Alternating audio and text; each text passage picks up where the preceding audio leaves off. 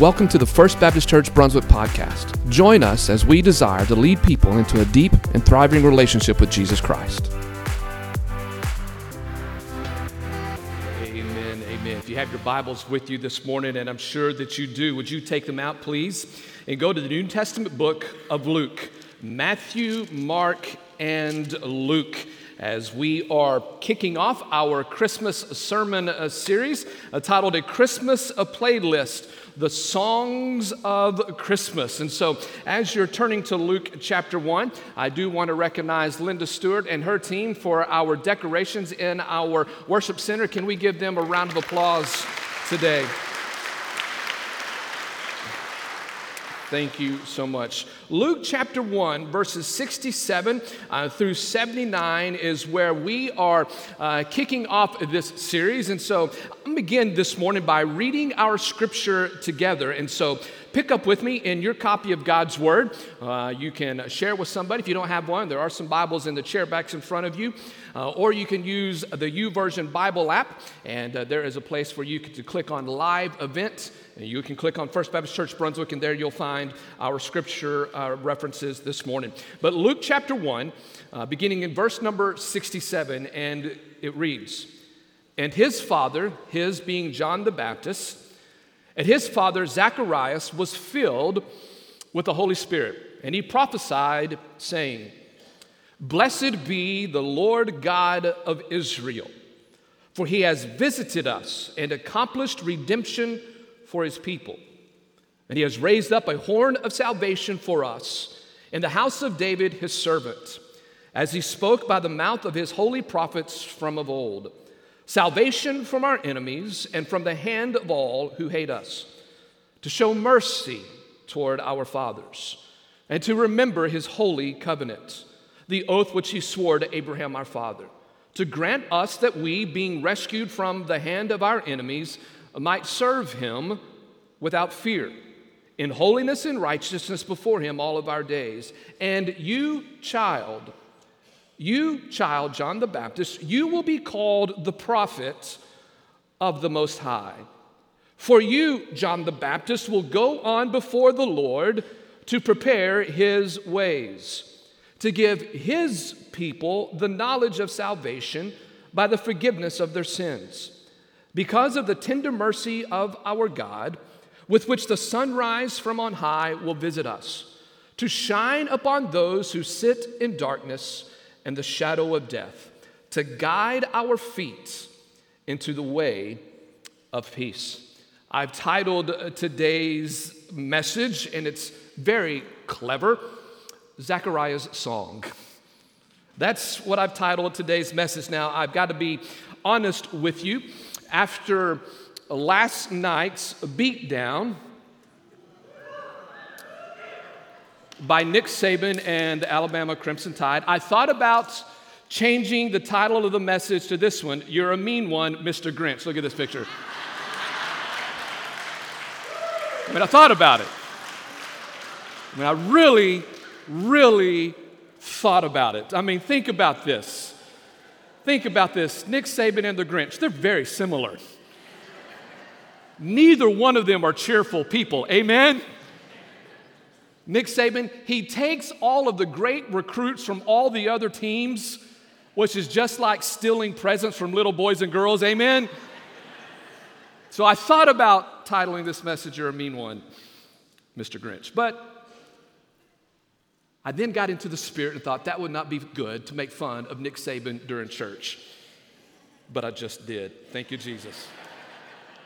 Well, Today, we kick off our series called Christmas Playlist The Songs of Christmas. And let me tell you why we are in this series. And I want to give you three reasons why I'm doing this series and really why I'm especially excited about this sermon series.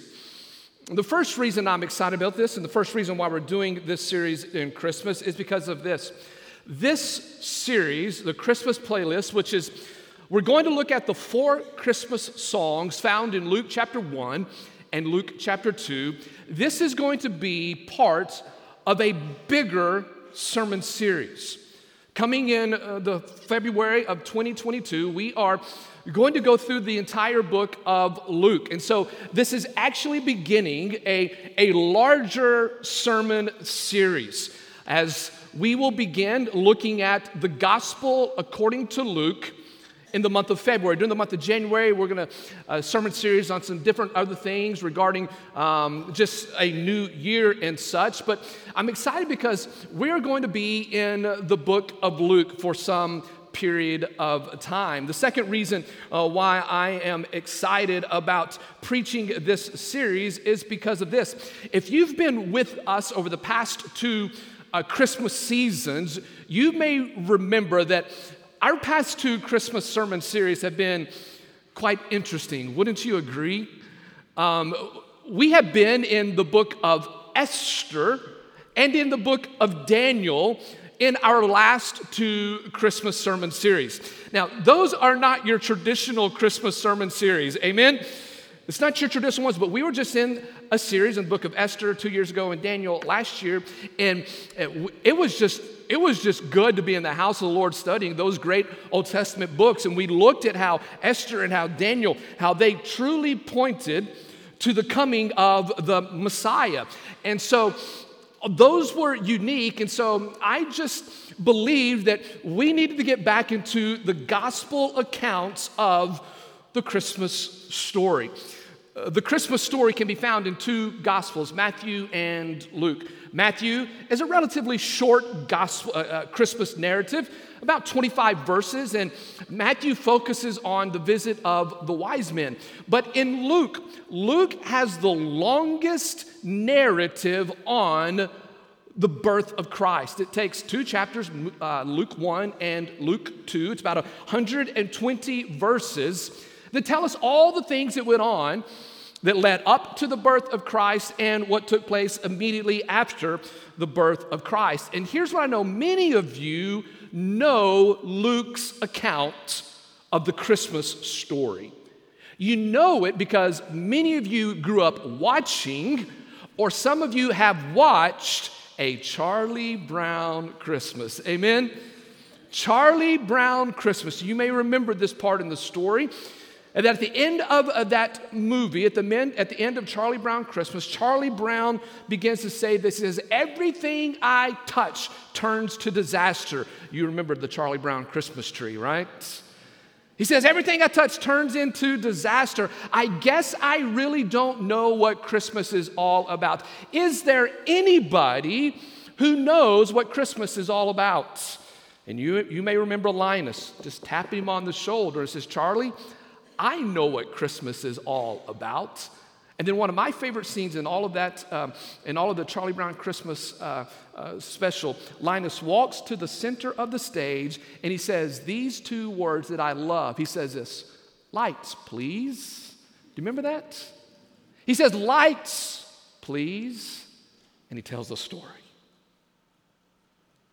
He tells the story and he takes it directly from the pen of Luke. And he tells the Christmas story. And I'm excited just to be in the gospel at the Christmas season to tell the story that the world desperately needs to hear and that it desperately needs to receive. So I'm excited about that. And the third reason why I'm excited about this series and why we're doing this series at Christmas, a Christmas playlist the songs of Christmas, is whenever you think of Christmas, you think of music. Amen? How many of you have already begun listening to Christmas music?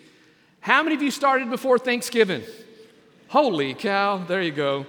We've already begun listening um, to Christmas music, and over the next couple of weeks, here in the life of our church, we're going to get an extra helping of Christmas music. Next week, Friday, uh, Saturday the 11th and Sunday the 12th, the Golden Isles Christmas. The following Sunday, December the 19th, our children's choir will be with us in worship, leading us out and helping us uh, uh, uh sing uh, songs of praise to our Heavenly Father. And then we conclude our Christmas season with, the, with the, uh, our Christmas Eve candlelight and communion service, where we will sing Christmas carols and just rejoice in the fact that God has come in the form of a baby by the name of Jesus. And so, so Christmas and music, they just go together. Great classics like Grandma Got Ran Over by a Reindeer. Isn't that a good one? Great classics, Christmas and music, but songs like Joy to the World or, or Little Drummer Boy or, or White Christmas, or one of my favorite Christmas albums is from Chris Tomlin. His Christmas album is one of my favorite. But, but Christmas and music, they go together. And so when Luke sits down to write his gospel, he begins by recording four of the original Christmas songs.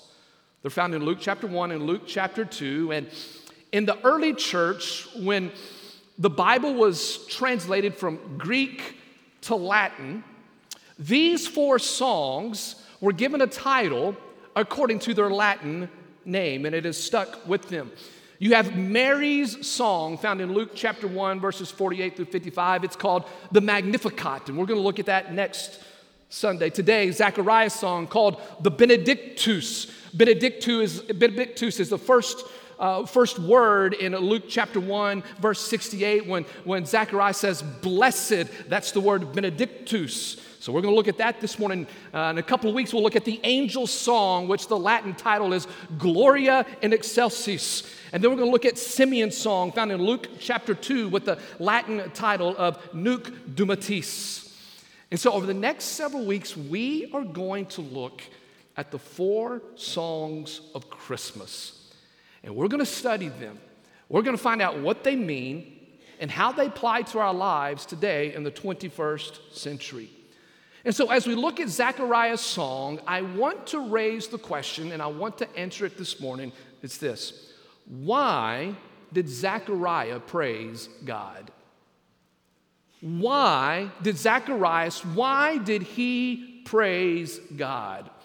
And in our text that we've already read, I see four reasons that Zacharias gave to praise God, and four reasons why you and I should give praise to God. Because here's what I know, and here's what I believe no matter the situation you're going through, no matter what's going on in your life, every believer has reasons to give praise to God. Amen? Every one of us, we have reasons to celebrate. We have reasons to worship. We have reasons to give praise to God. Well, in our text this morning, I want to share with you four of them, and they all come from the life of Zacharias. And if you're with me this morning, say amen. Number one, I want you to write this down. The first reason that Zacharias gave praise to God is because of this he was filled with the Holy Spirit. Zacharias gave praise to God because he was filled with the Holy Spirit. Look at verse number 67. And his father, his father being John the Baptist. Now remember, this is the story of John the Baptist being born. John the Baptist is the forerunner to Christ, meaning this that John the Baptist is the prophet before the Messiah comes. Now, one of the great um, debates today, I guess, in the Muslim world is this they believe that Jesus is the great prophet. But our text tells us that John the Baptist is the great prophet. That John the Baptist is the forerunner before the Messiah comes. And so John the Baptist is born, and his father, Zacharias, is filled with the Holy Spirit. Now, the Greek word for filled is prim primi, and it literally means to burn within. It means to burn within and to, and to overflow, to, to, to flow over the top. And when Zacharias, listen, when Zacharias is filled with the Holy Spirit, he overflows and he overflows with singing. He overflows with singing. And so, what we can learn is this a spirit filled life is a life that sings. A spirit filled life, when you and I are filled with the Holy Spirit, A spirit filled life is a life that sings. Now, Paul agrees with that. Paul tells us that in the book of Ephesians. In Ephesians chapter 5, verses 18 and 19, Paul says this. He says, this to, he says this to the church in Ephesus. He says, Do not get drunk with wine, for that is dissipation, but be filled with the Holy Spirit. And then in verse number 19, Paul gives us what this looks like when we're filled with the Spirit. He says, You speak to one another in psalms. Another word for psalms is songs.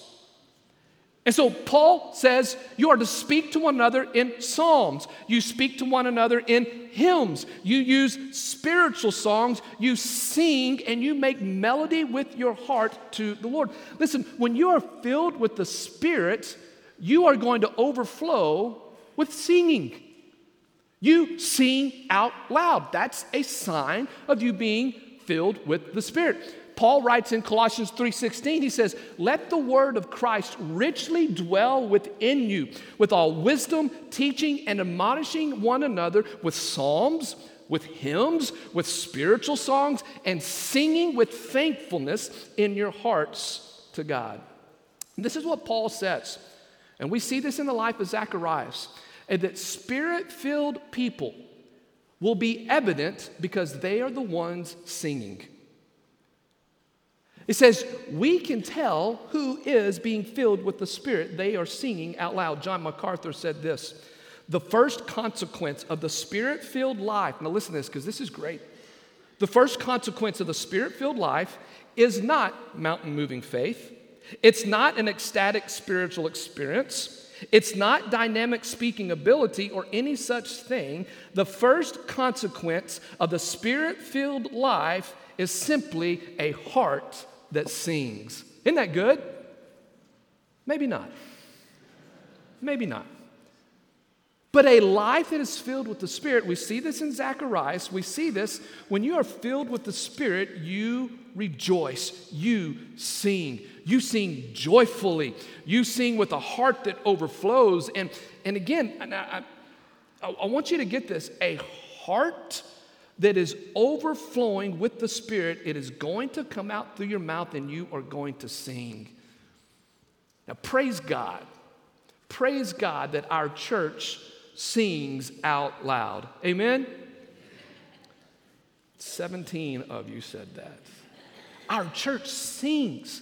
A sign of a church that is alive is a church that sings. Did you know that? A sign that a church is alive is a church that sings. Can you imagine if a non believer would come into a church and nobody's singing? I mean, what would they think? And what's going on with these people? They have the greatest news. It's called the good news, and nobody's singing.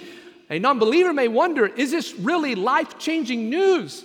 Folks, listen, when we are filled with the Spirit and when, when we, we receive the Spirit upon, our salvation, Jesus Christ gives us the same Spirit that raised him from the dead. When we receive the Spirit, God gives us a heart of stone, a heart of flesh instead of a heart of stone, and He puts a new song into our heart.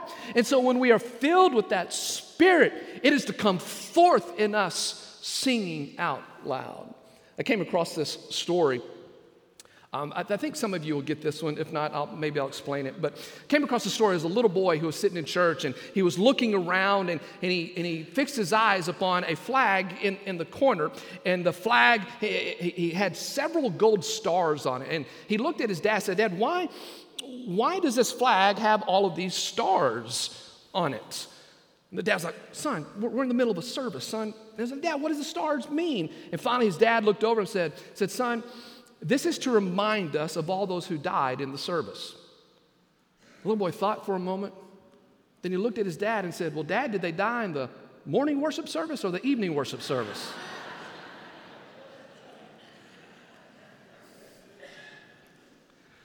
May it never be said of us that people died in our service. Are you with me? Zacharias was filled with the Spirit. He was filled with the Spirit and he began to sing a song to the Lord. Here's a second great reason that we can praise God Zacharias overflowed with thankfulness. He overflowed with thankfulness. Not only is he spirit filled, he's also overflowing with thankfulness. And we've talked about this in the, in the, in the series in the book of Philippians, especially over the past couple of weeks with Thanksgiving. But a thankful heart also overflows with singing. A thankful heart also overflows with singing. Look at verse number 68. When he says, Blessed be the Lord God of Israel. That word blessed, it's the Greek word eulogio, which is where we get our English word eulogy. And it means to speak good words. It means, it means to speak words of praise. Speak good words. Now, why is why is Zacharias, the father of John the Baptist, why is he speaking words of praise? Why is he why is he speaking good words? I think there's a couple of reasons why he is just overflowing with thankfulness. Number 1, this isn't on the screen, but you might want to write this down. Number 1, Zacharias is in the middle of personally experiencing a miracle. Right here in the text that we have read, Zacharias is in the middle of experiencing a miracle. You say, Pastor, how, how, how, do you know that? Well, look back at verse number 64. That's not on the screen, but look in your copy of God's Word. In verse number 64, chapter 1, it says this And at once his mouth was opened, and his tongue was loosed, and he began to speak in praise of God. So apparently, prior to God opening his mouth, his mouth was closed. And that is true because if you look back in Luke chapter 1, verses 5 through 25, you read the story of the angel Gabriel announcing to Zacharias that he and his wife Elizabeth are going to have a child. But, but Zacharias, he can't believe it. And in verse number 18, Zacharias says to the angel Gabriel, he says, um, Hey, Gabriel, um, how can I know that this is really going to happen? You just told me that my wife and I we're going to have a child, but, but Gabriel, do you not know that that that that I'm old and and my wife is too? He's like, Gabriel, you we can't have kids. And so, so Zacharias looks at Gabriel while he's in the temple and he says, How can this be? Can you show me a sign? And so he exhibited some doubt. And Gabriel said, I'm going to give you a sign that what I just told you is going to come forth. And here's the sign you will not speak until your son is born. He gave him a sign. He gave him a sign and he closed his mouth. And for nine months, for nine months, Zacharias can't say a word. Some scholars will even say that he's, that he's deaf as well. So for nine months, Zacharias, a priest, a Jew, he is silenced because he has, rece- he has failed to receive the good news. For nine months, he can't say a word. He's in silence. And then verse 64 tells us this that when his son was born, they, they being the relatives and friends of Zacharias and Elizabeth, they said, What are you going to name your son? Elizabeth said, We're going to name him John. And the family and relatives were like, no, no, no, no, no, no, no, no, no. That's not, you need to name him after the father. You need to name him after Zacharias. Zacharias, what, what do you want to name your son? And he couldn't speak. And he couldn't speak. And so he gets a tablet and he writes the name, his name shall be John. And as soon as soon as he wrote, His name shall be, shall be John, as soon as that happened, a miracle took place and his mouth was open and he began to praise God. So, in the midst of this, of this praise, of this song of rejoicing and thankfulness, John, excuse me, Zacharias is in the middle of a miracle. Listen, when you're in the middle of a miracle, what's it going to cause you to do? It's going to cause you to sing. It's going to cause you to rejoice. It's going to cause you to say, Blessed be the Lord God of Israel. He's overflowing with thankfulness. Praise be to God. Your, your word has come true. You have opened my mouth, and now I can speak. And the first thing I'm going to do is I'm going to give you praise. Now, that's a good thing to do. Amen? Is to praise God. That's one of the reasons why he is overflowing with thankfulness. I believe the second reason why he's overflowing with thankfulness is because of this. He's coming to the realization and the understanding that God is going to come to the earth. His song, there's two parts to Zacharias' song. The first part talks about the coming Messiah. The second part talks about his son John the Baptist being born. But it all comes to a reality that Zacharias now knows that God is going to come to the earth. Look at verse number 68, the second part of it. Blessed be the Lord God of Israel. Look at this part. For he, God, has visited us. I want you to look at that phrase, visited us. It comes from the root word, to, which means this to visit personally. It means to make a personal visit. It's the same phrase, it's the same Greek words that Jesus used in Matthew chapter 25, verse 36, when he said, I was sick and you visited me. You came to me. You physically came to see me. In this, in the Greek uh, of this word, the Greek understanding of this word, it means this: you made a personal visit in order to bring a blessing. You make a personal visit because you've seen or heard about somebody's misery and you want to go see them and bring a blessing to them. Many of us do this when we hear of, of a loved one or a loved one's passed away and we want to go to the family to go visit them. Listen, when somebody whom you love dearly and somebody in their family dies and you want to minister to them, listen, and you're, and you're, and you're close to them, you don't just send a card, do you? Are cards good? Absolutely. But you don't just do that. And you don't just text them, I'm sorry. What do you do? You go to them and you bring a casserole. Amen? you go visit them.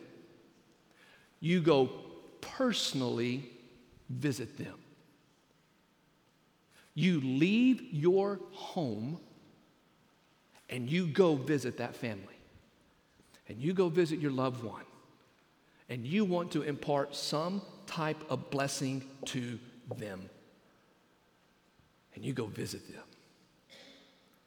One of my favorite Christmas songs is I'm gonna get real spiritual on you, okay? Santa Claus is coming to town. Michael Jackson and the Jackson Five. You want me, you want me moonwalk? But my favorite version is actually from Bruce Springsteen, the live version of Santa Claus is coming to town. You better watch out. You better not you better not pout. I'm telling you why. He's making a list and he's checking it. He's going to find out who's Santa Claus. See, that song talks about the joy of Santa Claus coming to town. Zacharias talks about the King of Kings coming to town. And it brings him great joy.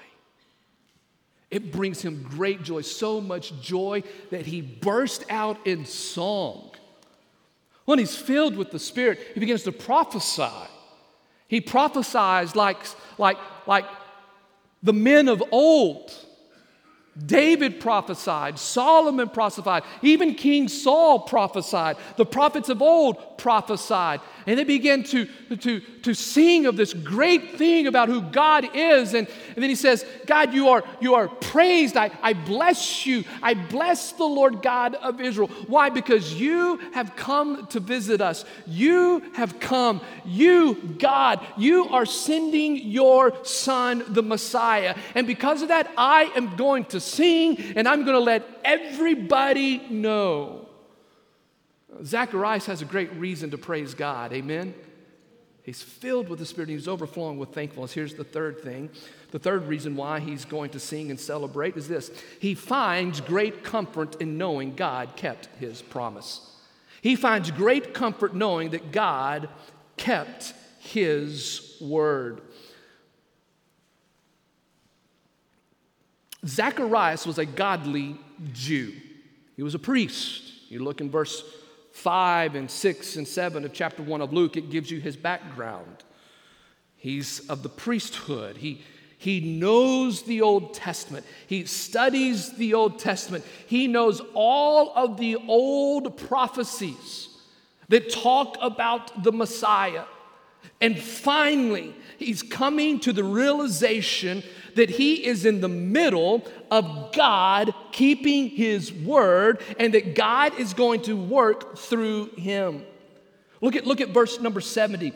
Zacharias says this as he spoke by the mouth of his holy prophets from of old. What Zacharias is saying is this the Messiah and redemption has been promised from the very beginning. You can go all the way back to the very beginning, the book of Genesis. We see that the Messiah and that redemption has already been foretold. As soon as Adam and Eve ate of the forbidden fruit, as soon as that took place, God's plan of redemption, God's plan of sending his Messiah it began to be put into action. Zacharias knew that, and he knew that the Messiah was going to come. He knew that redemption was coming, and here he is in the middle of it, and he is overwhelmed with the fact that, you know what, God is keeping his promises. Look at verse number 72 to show mercy toward our fathers, to remember his holy covenant, the oath which he swore to Abraham our father. And I just see Zacharias, he is overwhelmed. He is overwhelmed with the reality that God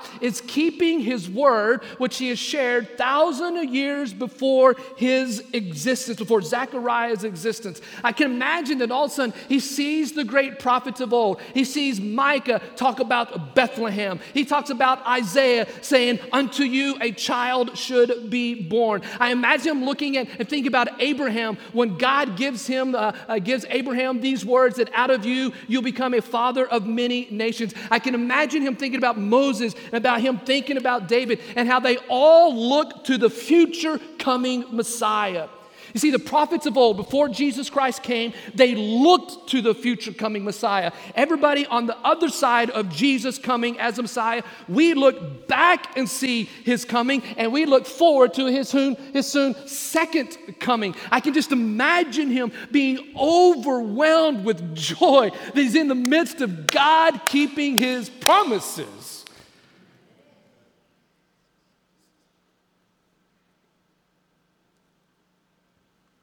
And he comes to a reality that I think many of us need to come to that God will never change. He keeps his word, he keeps his promise. And so, whatever God has said in the past, it's true today and it's true for you. One of the last things that Jesus said before he, before he ascended into heaven, he said this and lo, I am what? I am with you always. You know, the holidays bring about some of the loneliest moments for many people. Would you agree with that? We come to the end of the year, especially Christmas, Thanksgiving, Christmas, come to the end of the year, and we begin to reflect back on our loved ones that we lost. And we weep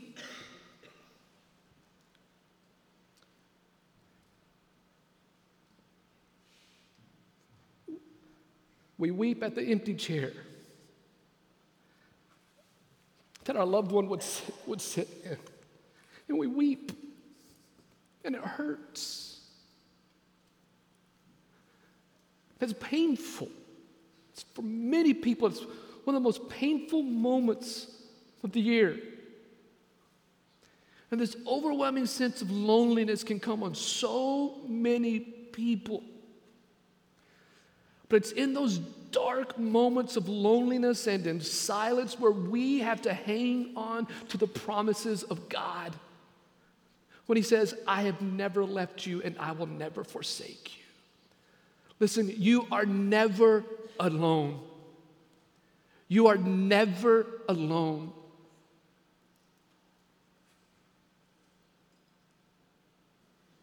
You're never alone, and God's word is true. And for those of us who know people who are going through loneliness, it's our responsibility to go visit them and to be personal with them, to pour into them. Why? Because that's the example that Jesus gave us when he left heaven. He did not consider equality with God something to be grasped, but he emptied himself and he took on the form of a servant. And he became obedient obedient to the point of death. Maybe as a small group, you need to come together and reflect and think about those in your small group who are hurting. Reach out to them, comfort them, talk to them, and remind them that they are never, ever alone. And so we see Zacharias, he rejoices in knowing that God keeps his promise. Here's number four, and then we're going to be done. Zacharias rejoices, and we can rejoice because of this. He celebrates the life transformation that God can bring to a dark and dying world. Look at verses 74 and 75 we see here some transformation that God is going to bring about as He sends His Son, the Messiah. Look at verse 74. He says this to grant us that we, being rescued from the hand of our enemies, one of the transformations that God is going to bring through His Son, the Messiah, is this He brings spiritual transformation. When Jesus, the Messiah, comes, He's born of a virgin, He's going to live His life 30 plus years, He's going to end His life life by, crucif- by being crucified on the cross. He lived a sinless life. He was crucified and he's, he's buried. Then on the third day, he rises again. Why? Because he wants to rescue mankind from the enemy, which is Satan, and he wants to transfer you from darkness into eternal light. That's called spiritual transformation. Listen, Jesus did not come to bring political transformation. He came to bring spiritual transformation. He desires all men to come to a saving knowledge of Christ. Jesus in Luke chapter 19, verse 10 said this He came to seek and to save that which was lost. There, God wants, wants, wants you to experience spiritual transformation. He wants you to be rescued from darkness and He wants to move you into eternal light. That's why Jesus came. He comes to bring spiritual transformation. Look at the end of verse 74 to grant us that we, being rescued from the hand of our enemies, might serve him without fear. Not only does he bring spiritual transformation, he also brings emotional transformation, which means this when you give your life to Christ and you sit under his righteousness, which means his righteousness becomes your righteousness, he justifies you in the sight of the Father. When he does that, it means this you can serve him without fear. That when you become a follower of Christ Jesus and you have given him your all, you can follow him without fear. This is emotional transformation. You do not have to sit under a burden of guilt. The Bible says there is, uh, that, that, that there is no condemnation for those who are in Christ Jesus. If you're a believer in Jesus Christ and you're sitting under condemnation, I promise you that is not coming from the Spirit of the Heavenly Father. That's coming from the thief, the, the, the liar, Satan. And so he comes to lift those burdens, to lift that, the, the emotions off you, to bring you emotional transformation. Look at verse 75 in holiness and righteousness before him all our days. What that means is he brings behavioral transformation, which means is when you come to Jesus, you live a different life. Amen? You do things differently than the world does. You do things according to Jesus's Jesus way. You live a different life. You've died to your old self. You become a new believer because Christ now lives in you. And the transformation that Jesus can bring you ought to bring you great joy. And Zacharias sits there. He looks at this baby that he is he's now holding in his hands, John the Baptist, this great miracle. Some dads in the birthing room cut the umbilical cords. Some dads pass out. Zacharias praises God. He celebrates. He rejoices. He's filled with the Spirit, overflows with singing. He's, he's overflowing with thankfulness just because he's in the middle of a miracle. And he praises God and he, he thanks God for keeping his promises. And he, then, he, then he looks to the future, what the Messiah is going to do, that he's going to bring transformation. And he rejoices. Oh, Christmas, the birth of Jesus, brings good news. Amen. It brings good news. One of my favorite Christmas stories is Charles Dickens' A Christmas Carol. And who's the star of that novel? None other than Scrooge. You can sum up his life philosophy by his phrase, bah. But here's the great thing of that story. At the end of the book, Scrooge is transformed.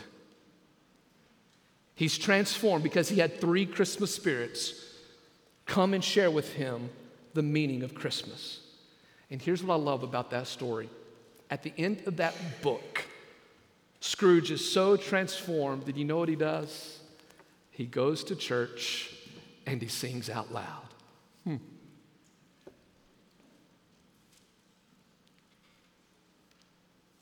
Zacharias, when he comes face to face with the reality of what God is doing in his life, he sings out loud.